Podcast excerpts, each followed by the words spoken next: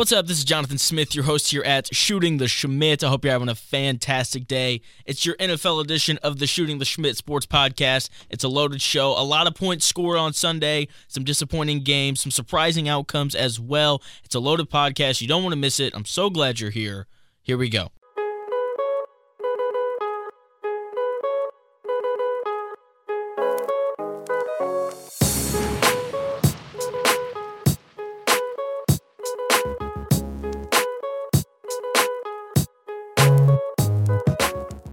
Go. NFL week three. It was nothing but pure entertainment the whole way through the Monday Night Football games.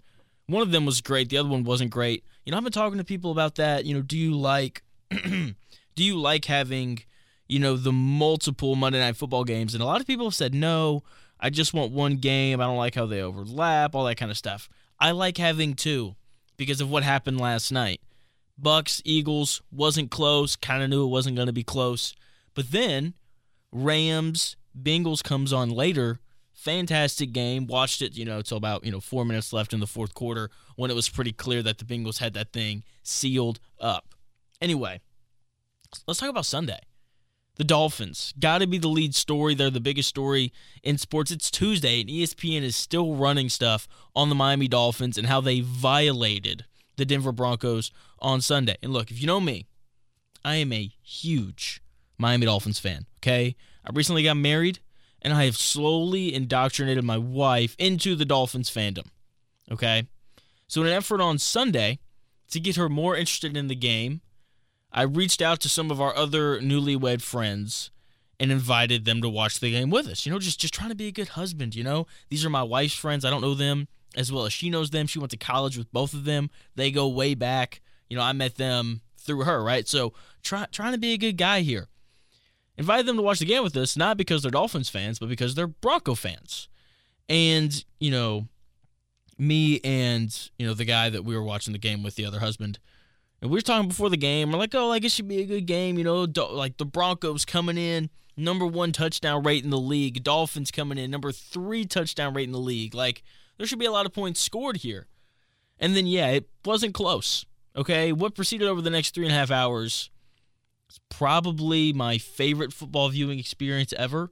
Okay, like there's nothing like watching a team, watching correction, watching your favorite team who's been bad your entire life go nuclear the way that they did on Sunday. Okay? It was touchdown after touchdown, big play after big play. I mean, Miami, they just they did everything perfectly on offense. And I sat there trying not to be that obnoxious fan Okay, I lied at one point and was like, man, I really hope the Dolphins will just run out the clock. But I, am not gonna lie to you, I want them to set the record. I wanted them to win by 100. Okay, they looked incredible. De'Von Achane, third round pick out of Texas A&M, adds to the already ridiculous speed that this Miami Dolphins team has. Okay, and if the league wasn't on notice before, they are fully aware of who these Miami Dolphins are now. Okay, this team is for real, and I have spent moments since the final whistle blew trying not to get my hopes up really high about what this Miami Dolphins team is and what this Miami Dolphins team can be. And I'll be honest, I failed. I failed. We're going to compare in the next segment the Kansas City Chiefs and the Miami Dolphins because I, I do think that those are the two best teams in the AFC, even though Dolphins are underdogs this Sunday against the Bills. That's going to be a great game. But for the first time in my life, my favorite NFL football team could actually win the Super Bowl. I like it's not like a dream anymore. Okay, the Miami Dolphins they're functional and they are good. They've got a great head coach. The quarterback Tua, he seems to get better and better every single week. Started 16 of 16 passing in this game. I mean, he's he's an MVP candidate, right? I mean, it's been nothing but awesome to watch. Miami Dolphins, the best story in the NFL through the first 3 weeks. The Miami Dolphins weren't the only team to put up a large number of points, though, right? The Chiefs destroyed any hope that the Bears had left in Justin Fields in this team. The Commanders got off to a nice start this season, and then the Bills absolutely destroyed them on Sunday. Um, speaking of the Bills, they've looked really good since week one. You know, their loss to the Jets, where you know Josh Allen threw three interceptions. That's beside the point. The Seahawks lit up the Panthers. They they scored 37. Okay, there's some worry heading into halftime of that game but for the Seahawks, but they figured out in the second half, dominated, outscored the Panthers 25 to 14 in the third and fourth quarters. But I think the most eye-popping team, the team that grabbed my attention the most, that put up a lot of points was the Houston Texans. Okay, CJ Stroud currently looks like he should have been the number one overall pick in place of Bryce Young. Okay, he's currently fourth in passing yards. Okay, DeMeco Ryans has elevated this defense. Third overall pick, Will Anderson has been solid off the edge to start the year. He's got a sack and five quarterback hits already. Like that's pretty solid production for a rookie. This like the Texans, like this, this is not a bad football team. There's a lot of young talent. Uh, Nico Collins has played well. Tank Dell, rookie receiver out of Houston, he's played well. Like this Texans team, they've got a lot of talent. Ryans seems to have a pretty good grip on things in terms of how well this team is coached. I mean, they just destroyed the Jaguars. Okay, the Jags were supposed to be one of the best teams in the AFC. I said they'd be the one seed in the AFC, and now they're off to a one and two start. And they got, I mean, just absolutely manhandled by the Texans. Okay, then you know we're gonna get to another AFC South team here in a second, but I thought this was nothing but incredible in terms of the performance by the Texans and surprising. Speaking of surprising finishes, let's move on to our next. We're going to stay in the AFC South as we look at the Indianapolis Colts, who are currently leading that division. They are 2 and 1. The Titans, Texans, and Jags are all 1 and 2. That is insane. Nobody, nobody had on their bingo card that the Indianapolis Colts would be number one in that division at any point this season. Okay, Shane, Shane Starkin is off. Shane Steichen, excuse me, is off to a great start in Indianapolis. He was great in Philadelphia last year with Jalen Hurts. When Anthony Richardson has played, he's looked good. Gardner Minshew was the starter on Sunday, though, as they went into Baltimore and they won. And it was very obvious, obvious Minshew knows this offense. He commands the offense well.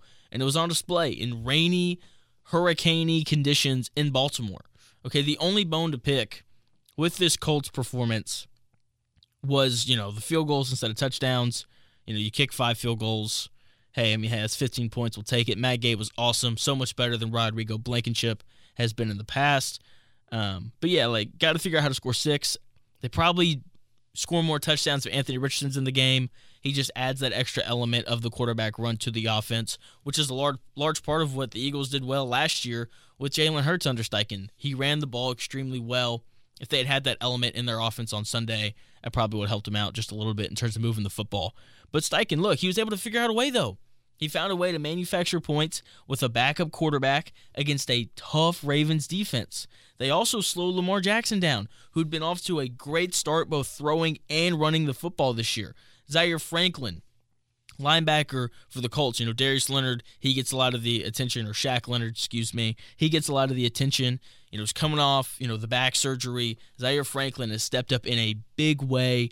The leap under Steichen cannot be ignored. Okay, like this Colts team looks competent. They look so much better than they did last year under Frank Reich. Watch out for the Colts. Like this isn't, you know, mark this up as a W when you see it on your schedule. Like that's not who this football team is. That's not who they are. They've looked good in every game that they've played. They just didn't play a complete game against the Jags in week one. That's why they lost that one. So far, of all the new head coaches in the league, Steichen looks like the best hire of the offseason so far. We are three weeks into the season, and I still don't know if the Green Bay Packers are a good football team or not. Okay, they went into the fourth quarter down to the Saints, 17 to 0. I know Derek Carr got injured, but Packers come back and they win 18 to 17. Okay, you score 18 unanswered points in the fourth quarter. I don't care if the opposing team starting quarterback's hurt or not. Like that is noteworthy. Okay, the Packers were missing multiple important players as well. No Christian Watson, no Aaron Jones, no David uh, Bakhtiari, however you say it. He was missing his best receiver, his best running back, and his left tackle, Jordan Love.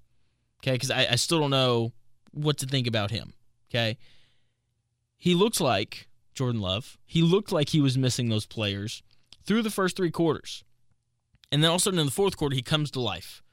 Okay, he goes nine for 17 for 108 yards, throws for two touchdowns, also threw, um, also converted uh, through the air on a on a two point conversion. Okay, and that doesn't include two big pass interference calls on the Saints that were both you know resulted in you know 25 plus yard gains. And he also had a big scramble on what ended up being the game winning drive. Like through three quarters, he looked awful, and then you look up in the fourth quarter, and he figured it out. He and Matt LaFleur, they did something different. It was really impressive. Okay, I'll say it again. I don't know if these Packers are good or not, but they figured out ways to win close games early. Hopefully, as the year goes on, Jordan Love becomes more comfortable, reads defenses better, all those types of things. And I think that the early success speaks to how good of a coach Matt LaFleur is. I did a big rant on that earlier in the year. You can go you can go find that podcast if you want to listen to it. But he's done a good job in his first year since Aaron Rodgers has left. I'm going to keep watching these Packers. I want to figure out if they're good or not. They've been in entertaining games every game so far. They've been fun to watch. When are the Los Angeles Chargers going to fire Brandon Staley? Okay, because this man deserves to be fired. He's, you know, deserved to be fired for a long time now. Okay, he made quite the decision to go for it on his own 25, up by four with a minute and six seconds remaining in the game. They went for it. Insane. I can't believe it. And, you know, I get that the analytics say if you go for it and you get it, then like the game's over, right? But Chargers hadn't ran the ball well all game, and they decide to call a fullback dive. Okay, if you want to go for it, that's fine. Okay, I get the analytics stuff. I get that coaches, especially Brandon Staley, like they're really into that, right? And all these different algorithms and things. But look, if you're gonna go for it, at least put the ball in the hands of your best player, please. At least let Justin Herbert be the one who makes the play. Run a little naked bootleg, give him the option to run and pick up the first down with his legs. Or find Keenan Allen, you know, running across or across the middle. Something like that. Don't hand the ball off to your fullback who never touches the football in the biggest part of the game. It doesn't make any sense. It makes no sense whatsoever. Brandon Staley deserves to be fired, especially after that call. But they won, so it's probably not going to happen this week, which isn't entirely bad for me. I'm excited to see what crazy, idiotic thing he does next week when they play the Raiders. But come on, Brandon. Come on. You're better than this. You're smarter than this. Okay, I, like I said, I don't mind them going for it, but you got to put the ball in the hands of your best player. And their best player is Justin Herbert. Okay, if Austin Ekeler had been available, you know what, hey, give the ball to him. I wouldn't have been upset at that. If they'd given the ball to a running back, I wouldn't be this upset. But they gave it to a fullback. Like, what? Golly. Golly. Brandon Staley. Just, if he makes it through the end of the season, I will be absolutely shocked. The final game I'm going to hit here is the upset of the week. Okay, the Arizona Cardinals beat the undefeated 2 0 Dallas Cowboys. And they didn't just beat them. Okay, Josh Dobbs not only outplayed Dak Prescott, okay, he was more efficient throwing the ball. I thought he used his legs really well. They just they beat him. They moved the ball up and down the field against that defense. They ran the ball for 222 yards on this great front seven that the Dallas Cowboys have. And they stumped them in the red zone. Okay, this Cowboys offense in the red zone was absolutely terrible. But before I rip the offense, before I rip Dak, let's address this defense, okay? This is supposed to be the best defense in the league. It probably still is. But the best defense in the league shouldn't be giving up 28 points to a journeyman quarterback, okay? The best defense in the league shouldn't be giving up 222 rushing yards on seven and a half yards carry. Shouldn't happen. Okay, this front seven should be the strength of this defense, especially now that Trevon Diggs is out with the torn ACL. Okay, this defense has to be better going forward down to down. Okay, because first of all, the offense hasn't looked great through these first three weeks. But we look at, you know, the first two weeks of the year, they forced multiple turnovers against the Giants. They forced multiple turnovers against the Jets. They didn't force a turnover in this game, and they gave up 28 points. Defenses that are overly reliant on forcing turnovers are not reliable. And if that's what this defense is going to be, then we really need to take a step back and look at this Cowboys team as a whole and say, are, are they as good as we think that they are? Because when you play against good teams, when you play against good quarterbacks, they don't turn the football over.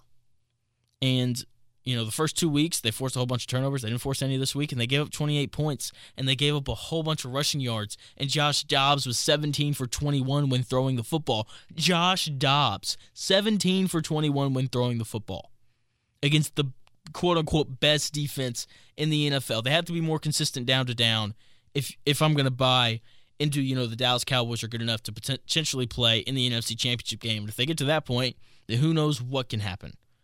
Now, now let's focus on this offense, which I think is really the issue that we've seen, you know, not only on Sunday but these first three weeks in general. Okay, Dak Prescott, he has to be better. Okay, this defense is good, but there are going to be games like on Sunday where they aren't elite and they don't force three turnovers. In those games, he has to be better than he was on Sunday. Okay, we all know how good and how talented this defense is, and if the Cowboys don't win playoff, don't win a playoff game this year, then there's no one else to blame player wise. I don't care if you like Mike McCarthy or not. I don't care if you like Brian Schottenheimer or not. I'll be honest, I'm not a Mike McCarthy guy. I think Kellen Moore is the better offensive coordinator between him and Schottenheimer. But you know, the Cowboys, they wanted to move on. Fine, whatever. The Cowboys, the biggest issue I have with their game on Sunday they were in the red zone five times and only managed to score one touchdown. Part of that's coaching, but players have to make plays as well. Okay, the Cowboys not only were in the were they in the red zone five times, they were inside the ten yard line four of those times. Okay, the one touchdown that they scored was a it was a 15 yard pass. That that's the one touchdown that they scored. Okay, they were inside the Cardinals 10 yard line four times and they couldn't punch it in. They kicked two field goals, Dak threw an interception, and they turned it over on downs once. That is simply unacceptable. I know that they had three starting offensive linemen out. Not an excuse because they moved the ball just fine between the 20s. They were great between the 20s. But inside the red zone, they got to be better if they want to beat teams like the Eagles and the 49ers in the playoffs. We're gonna take a short break. When we come back, we're gonna compare the we're gonna compare the Chiefs and the Dolphins. Who's the best team in the AFC? It might be Buffalo, but I don't think it is. Dolphins, Chiefs. We're gonna break that down here in a sec. We'll be right back with more shooting the Shmitt. And we're back with more shooting the Shmitt. Chiefs, Dolphins. Who do you like more? Who should you like more? Before we get into that, let me address very quickly why I am not including the Buffalo Bills in this conversation. First and foremost, we see them be great in the regular season time and time again, but when the playoffs come around, they're a no show. Okay? That's who the Bills are, whether you like it or not. I'm sorry. Also, when we look at the quarterback position, before I make this statement, let me be very clear. Josh Allen is a better quarterback, more talented quarterback than Tua Tagovailoa. Okay? Remember that as I say this. The issue that I have with the Bills does fall into the hands of Josh Allen he could be extremely erratic with the football. In two years, the last two years, Josh Allen has not gone back to back games without throwing an interception. Since Brian Daboll left to go coach the New York football Giants, Josh Allen has not been the same guy. He's still been really good, okay, but not the guy that we saw lose the coin toss against the Kansas City Chiefs, and that being why they potentially didn't win or play in the Super Bowl that season. Now, I'm going to talk a lot about DVOA here. The Bills are currently the number one ranked team in the NFL in DVOA. All right. Also, if you don't know what DVOA is, basically, it asks the question what's the best scenario that could happen here? Right? Because when we look at like average stats and things like that, then pretty much they can be inflated or deflated one way or the other. Like um, if you want to look at a running back's yards per carry, right? But if they if there's a play on the one yard line and they hand it off and he scores a touchdown, like that's great because he scored a touchdown, but he only ran for one yard, so that hurts his yards per carry. So DVOA takes things like that into the equation, and then they map out the best teams in football. Number one in total DVOA is the Buffalo Bills. Okay, number two in total DVOA is the Miami Dolphins. That's a little inflated though, given their offensive DVOA is almost 40 points higher than the team coming in second, and a lot of that is because of how they looked on Sunday against the Broncos and the numbers that they put up in that game. I want to be really honest here. As a Miami Dolphins fan, I want to say that they're the best team, but I don't know if they are. Okay? We've just kind of passed over the Chiefs. Okay, the biggest story with the Chiefs right now is this whole Taylor Swift thing. All right, you know, Travis Kelce, jersey sales are up 400% you know, since she showed up at the game, all that kind of stuff. Like, it's a great story. It's cool. But it doesn't focus on who this Kansas City Chiefs team is. And that is really freaking good. Okay? And not just because of this offense. This defense is really good. Okay, you remember last year, you know, when they won the Super Bowl, that defense was full of young players that they had drafted. They still have them, okay? Like this defense is nothing short of incredible. They're ranked ninth in defensive DVOA and they're sixth in offensive DVOA. They are the most well-rounded team in the NFL right now. Okay, like when we look at these other teams who are ranked in front of them, like the Browns are fourth, they're 18th in offensive DVOA, but they're so good in defensive DVOA. You know, they're ranked number one that they get brought all the way up to fourth. Okay, like this Chiefs team is very well rounded, much more well rounded than the Dolphins, even though when we look at this Miami Dolphins defense, like they got a lot of really good players on it, like Christian Wilkins, Jaelan Phillips is an emerging pass rusher coming off the edge. Jalen Ramsey's hurt right now, but he should be coming back, I believe, in December. Um, you know, uh, Xavier Howard, the corner on the other side, Jevon Holland. Like, there's really good players on this defense. They have Vic Fangio, who is reputation wise one of the best defensive coordinators in the NFL. They haven't been super great to start the season. They've been very average, I would say. Uh, their DVOA defensive rank is at 21, so I guess they're they're a little bit below average compared to the rest of the NFL. But you know that at some point they're going to figure it out, and I'm just really interested to see how this offense develops. There's obviously the concern about Tua's health. Is he going to stay healthy, or these small receivers going to stay healthy?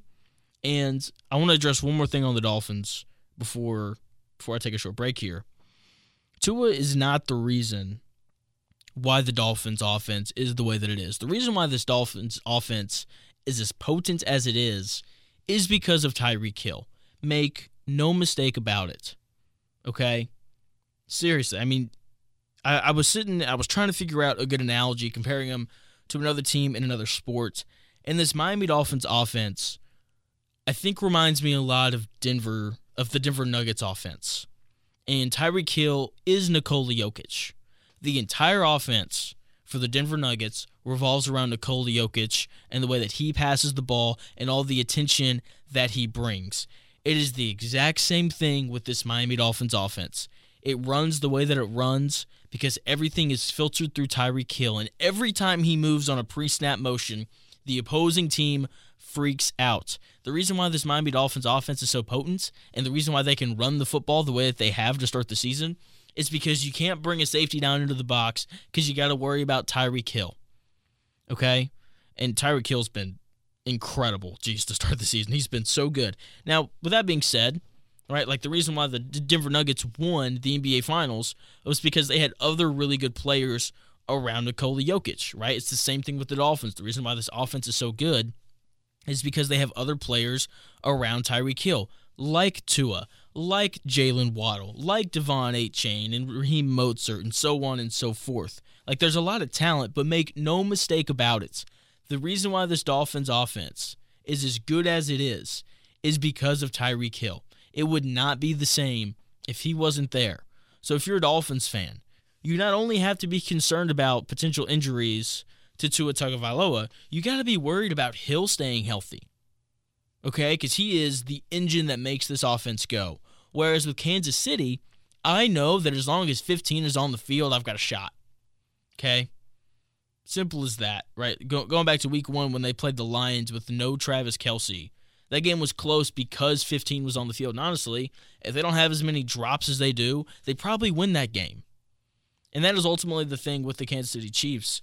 As long as Patrick Mahomes is playing, I mean, I, I'm going to be hard to pick to take anybody else over them. That paired with how good their defense has been and is going to be throughout the rest of the season, really hard to pick against them. So who's the best team in the AFC? I don't know. If I had to pick today, I would take the Kansas City Chiefs. As much as I love the Miami Dolphins, it's really hard to pick against number 15. And with that being said, that's going to do it here at Shooting the Shmitt. Thank you so much for taking the time out of your day to listen to the podcast. I hope you enjoyed it. Make sure you subscribe, share with your friends all those types of things.